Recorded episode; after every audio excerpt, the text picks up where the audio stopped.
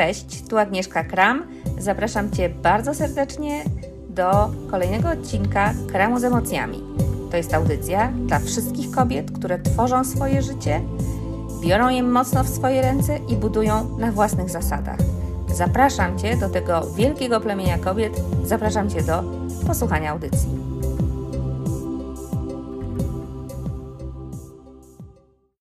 Cześć dziewczyny, dzień dobry. Tutaj miejsce kobiet, Agnieszka Kram i Kram z emocjami. W tym tygodniu przesunięty z wtorku na piątek. Obiecywany był we wtorek, ale nie udało się, więc jest dziś.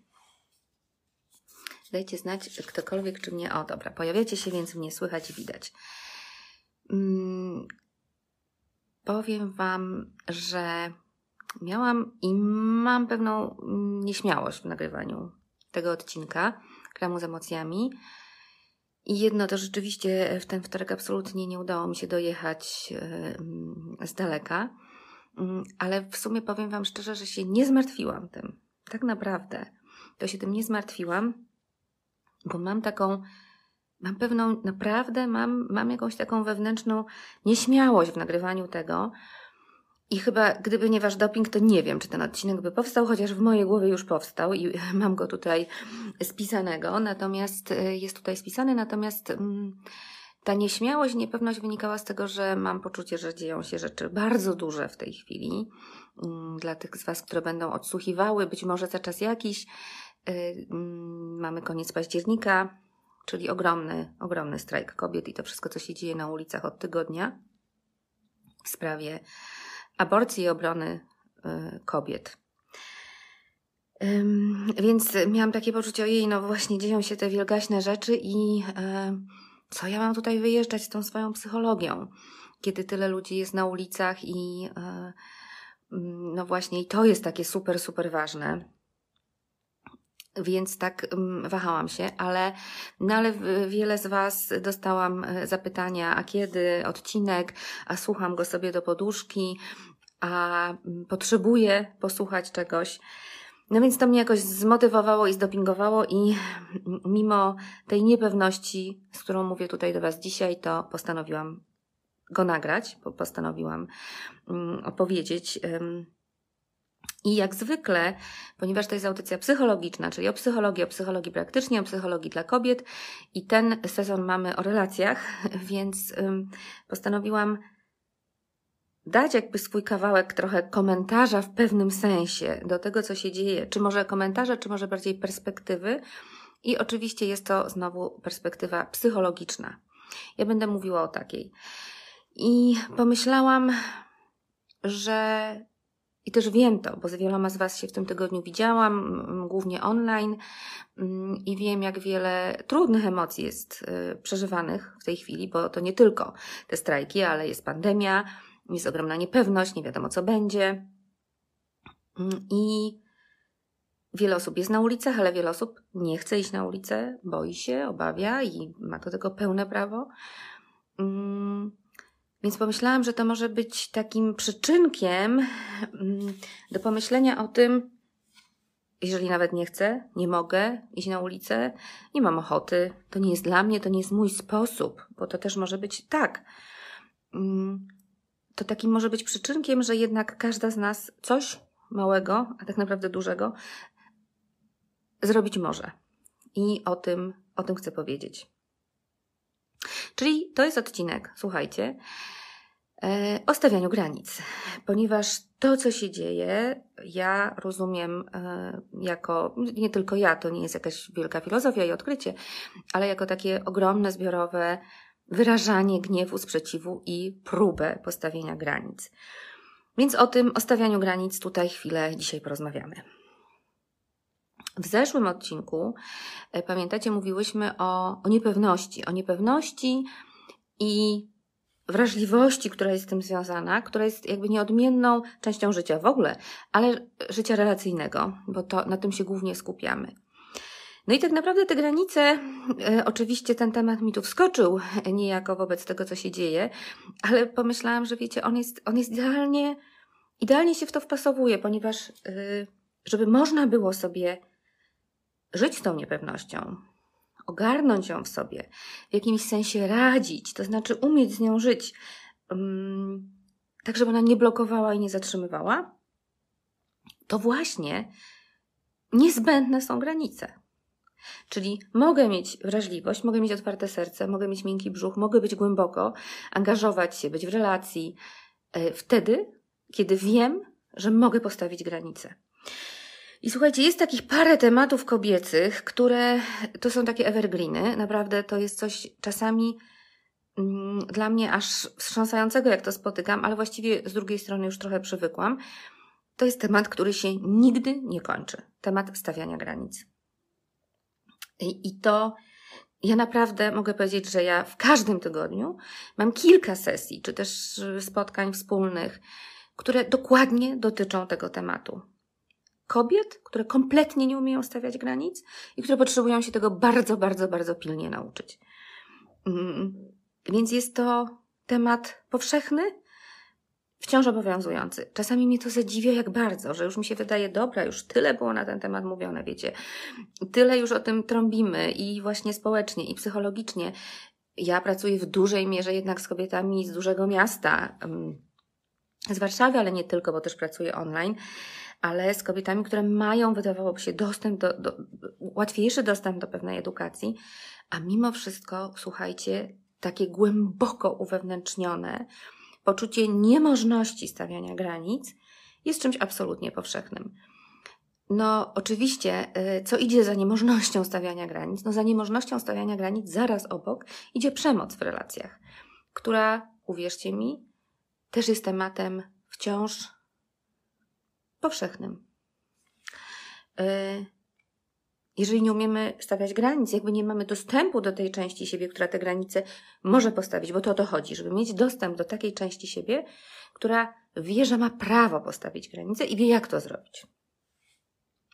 No ale jeżeli tego nie robię, no to bardzo łatwo może się zjawić, zdarzyć jakieś nadużycie. Stawianie granic bardzo mocno związane jest z tematem, który nam się tu już przewijał wiele razy, ale chcę zrobić ten link, czyli z kontaktem samą sobą. Zresztą jednym z przejawów jakby roz, roz, możliwości rozpoznania, czy ja jestem rzeczywiście ofiarą przemocy, jest właśnie zadanie sobie takiego pytania, na ile mam kontakt ze sobą, na ile wiem, co ja myślę, czuję, kim jestem. Bardzo często, kiedy doświadczę się nadużycia, pojawia się ogromne poczucie zagubienia i że ja w ogóle nie wiem, albo traci się nawet pamięć. To są takie charakterystyczne, oczywiście są charakterystyczne w ogóle dla traumy, zjawiska. Ale jakby podstawą jest to, wiem, co czuję, wiem, co jest dla mnie dobre, czuję to, czuję to w sobie. I to jest początek. I teraz y, początek do tego, żeby móc granice postawić. Żeby, czyli mam to w sobie, a potem mogę to wyjąć na wierzch i wnieść to do relacji, do świata, gdziekolwiek. I teraz tutaj zjawiskiem, które bardzo często i o którym było mnóstwo mowy w tym tygodniu, y, ale, ale chcę też o nim wspomnieć, czyli zjawiskiem, które trochę stoi pomiędzy mną, pomiędzy tą mną w środku, która ma prawo wiedzieć, co chce, a właśnie światem zewnętrznym jest wstyd zawstydzanie. I oczywiście o tym było mnóstwo w związku z tymi wszystkimi mm, próbami zawstydzenia kobiet, że teraz tak bardzo brzydko się zachowują, stojąc na ulicach, krzycząc, mówiąc, wydzierając się i robiąc różne dziwne rzeczy. Mm, I ja bym chciała, żebyśmy sobie bardzo jasno powiedziały: wstyd i zawstydzanie jest narzędziem głębokiej opresji. Jest niczym więcej. To wcale nie służy znaczy służy tym, którzy chcą, żebyśmy byli w opresji, żebyśmy były zopresjonowane, ale to nie jest dobra metoda wychowawcza, to jest okropna metoda wychowawcza i to jest, e, to jest trucizna. Ja mm, zdecydowanie i bezwzględnie i bardzo jednoznacznie, akurat w tym temacie, mogę powiedzieć tak, że poczucie winy i wstyd to jest trucizna. To jest taka trucizna psychiczna, która ogromnie blokuje. Czyli jest narzędziem zewnętrznej opresji, jeżeli ktoś ciebie zawstydza, bądź wewnętrznej opresji, jeżeli ja sama ten wstyd odczuwam w różnych sytuacjach. I ten wstyd, on służy temu, żebyś była malutka, żebyś siedziała w kącie, była cicha, grzeczna, ładna, miła i żebyś nie wychodziła poza, żebyś nie urosła za duża, w każdym sensie oczywiście. Ale nam chodzi oczywiście o ten psychiczny. Wstyd, jakby celem wstydu jest to, żebyś była oddzielona i on też działa. On działa wtedy, kiedy jesteś sama, kiedy jesteś oddzielona i myślisz sobie, że jesteś, bo zaraz bardzo łatwo do tego przykleja się ogromnie niskie poczucie własnej wartości. Czyli, że ja sama jestem taka dziwna, tylko ja przeżywam tę rzecz, tylko ja czuję się tak okropnie zawstydzona, bo zrobiłam coś tak strasznie, strasznie złego. Między innymi, jak wiecie, moja absolutna rzecz na tym świecie, czyli prowadzenie kręgów, one na tym, między innymi na tym działają, że rozpuszczamy wspólnie. Dlatego one, między innymi, dlatego mają tak ogromną siłę działania, bo my wspólnie te wstydy rozpuszczamy. I okazuje się, że tam nie ma potworów, tam nie ma jakiejś potwornej rzeczy, którą, której strasznie trzeba się wstydzić.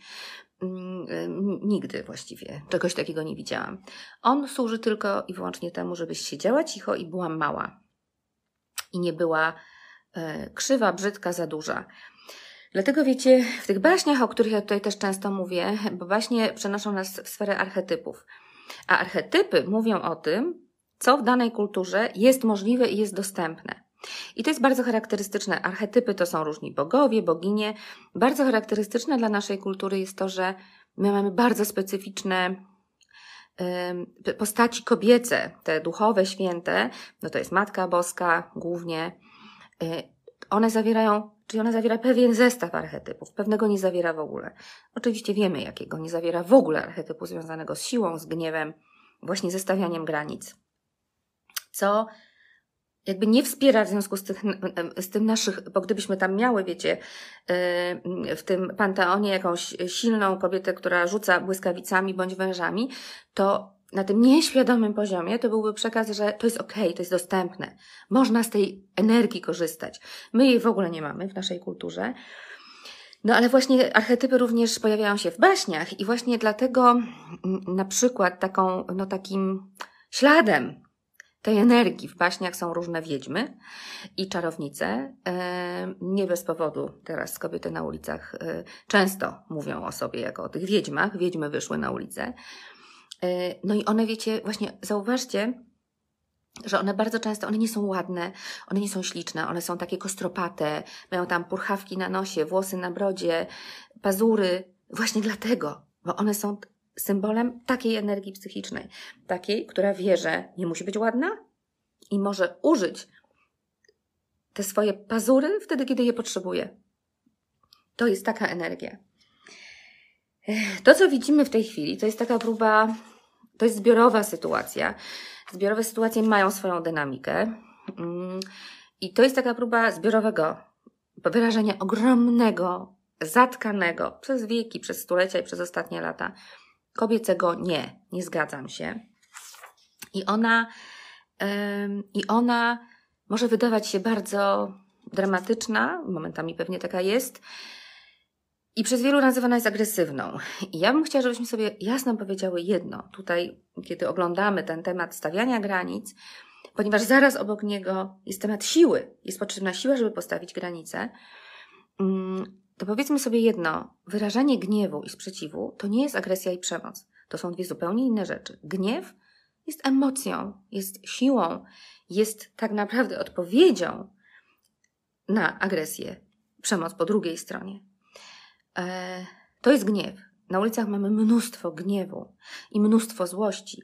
Oczywiście, znowu wracając do tego naszego archetypowego mm, poziomu, no my nie mamy sposobów na radzenie sobie z tą złością, na ogarnianie jej, na takie, wiecie, bycie z nią. No a już kobieca złość jest czymś mało zapraszanym do wspólnego stołu. Więc jest dlatego szokująca, przerażająca, straszna oraz dlatego jesteśmy za nią zawstydzane. No i teraz to, co, od czego zaczęłam, słuchajcie, czyli ta mała psychologiczna, mała, duża psychologiczna rzecz, z którą ja tu pracuję, tak na co dzień w swoim gabinecie, taka, którą możemy robić, to jest taka, żebyśmy, dobra, może nie chcesz iść na ulicę, to jest okej, okay, ale to, co możesz robić, to na co dzień próbować szukać w sobie tego swojego nie.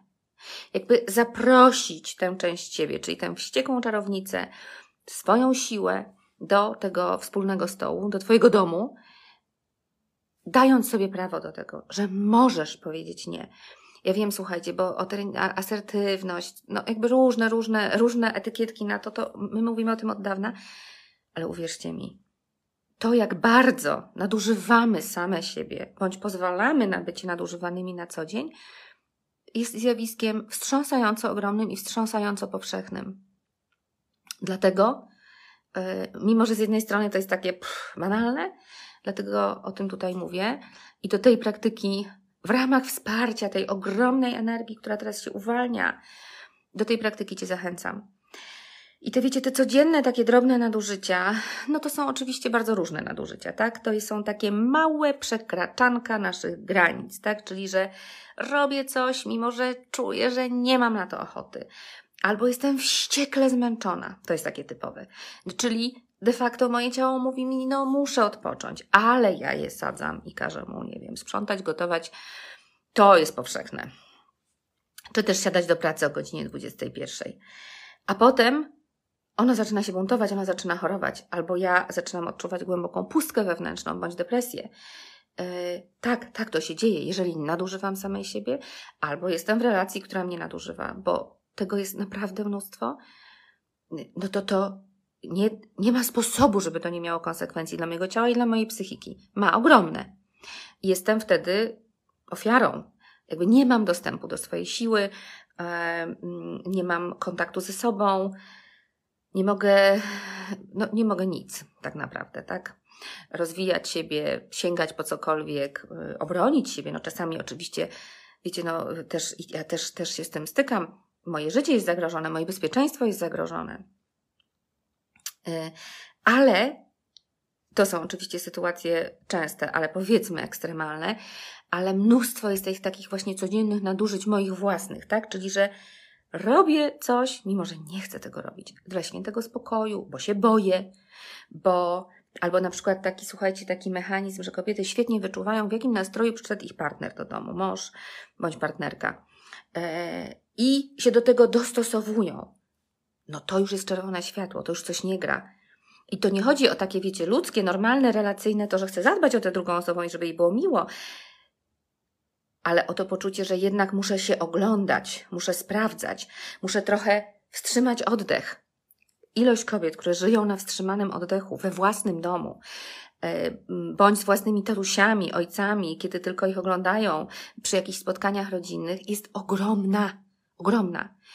I to jest coś, co bez wątpienia, ja wiem, czasami wściekle trudne, związane z traumami, z różnymi rzeczami, z przekazem, ale to jest coś, co możemy na co dzień robić. Naprawdę. Jakby sprawdzać, gdzie jest moje nie, gdzie są moje granice i starać się je wnosić do świata i do relacji. Jestem pewna, że jeżeli zaczniemy to robić, wiecie, tak zbiorowo i powszechnie, to pewne rzeczy już nie będą możliwe, bo będzie wiadomo, że jednak kobieta równa się nie tylko miła, ładna, słodka, grzeczna, ta, ta, ta, ta ale również równa się zła, wściekła i ta, która umie postawić granice i nie da nadużyć samej siebie. Mm, więc na co dzień możesz sobie zadawać takie pytanie. Kiedy ktoś od ciebie coś chce, kiedy szef do ciebie pisze mail o 23, Mm, kiedy dzwoni do ciebie tata, mm, kiedy przychodzi do ciebie twój, mo twój mąż wściekły e, do domu, bądź twoja partnerka, bądź mama. Zadawaj sobie pytanie, bądź dziecko coś od ciebie chce. To jest oczywiście trochę inna sytuacja, no bo jakby rolą mamy jest opieka, tak? Ale opieka nie oznacza, nie oznacza nieustające nadużywanie siebie. Pamiętajmy. Więc na co dzień zadawanie sobie takiego pytania, mam na to tak, wewnątrz, w ciele, to się czuję w ciele. To się powinno czuć w ciele. Natomiast jeżeli się latami i dziesiątkami lat odcinę od tego, bo nie, daję, bo, bo nie mogę, bo na przykład kiedy byłam dzieckiem, byłam zagrożona i nie mogłam powiedzieć, nie, no realnie nie miałam takiej siły, no ale już jestem dorosła, yy, więc może już trochę mogę, albo mogę się wesprzeć, żeby się tego nauczyć. Więc sprawdzam, gdzie jest to moje nie, pytam samą siebie, co czuje moje ciało, czy ono czuje taki y, wycofanie, że czy ono idzie ku temu czemuś, co jest mu proponowane. Sprawdzam i mówię to, wnoszę to, daję sobie do tego prawo. Ja bym jeszcze chciała bardzo na koniec y, jasno powiedzieć, ponieważ y, tak jak powiedziałam, stykam się z tym ogromnie często i za każdym razem muszę to powtarzać, że czym jest przemoc, czym jest nadużycie, czym jest przemoc w relacjach. Mm, żeby to było jasne, mm, ponieważ jesteśmy tresowane, bezwzględnie, słowo brzydkie, ale tak jest, tresowane i smagane wstydem i poczuciem winy, właśnie po to, żeby tego nie widzieć. Między innymi, więc nie umiemy nawet tego nazwać. Ba, ostatnio miałam, słuchajcie, taką historię, że pracowałam z dziewczyną, która jest w relacji przemocowej i opowiadała mi, jak poszła ze swoim partnerem na mężem na psychoterapię.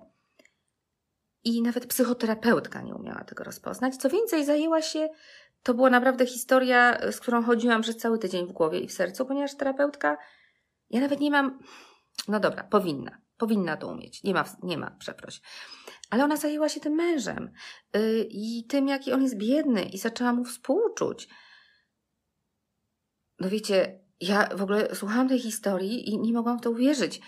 Oczywiście może on jest, może gdzieś należy mu współczuć, ale najpierw należy go nauczyć tego, że nie wolno komuś robić krzywdy.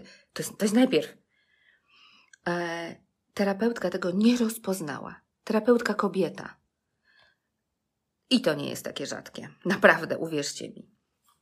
Dobra, jak wygląda ta przemoc w relacjach? Oczywiście, poza tą oczywistą przemocą fizyczną, e, jest bardzo dużo przemocy psychicznej, na przykład przemoc ekonomiczna. Do tego kobiety są ogromnie przyzwyczajone, tego w ogóle nie zauważają i nie nazywają tego przemocą. Jeżeli nie masz równego dostępu do ekonomicznej strony waszej rodziny, do finansów i musisz prosić i kosztuje cię to mnóstwo wstydu i bólu i upokorzenia o pieniądze, to jest to przemoc ekonomiczna po prostu. Bardzo częste zjawisko. Ogromnie częste. E, kpiny, wyśmiewanie, umniejszanie ciebie, mówienie o tobie nieprzyjemnymi słowami, upokarzanie to jest przemoc. Oczywiście nadużywanie siły fizycznej, e, rzucanie przedmiotami to jest przemoc.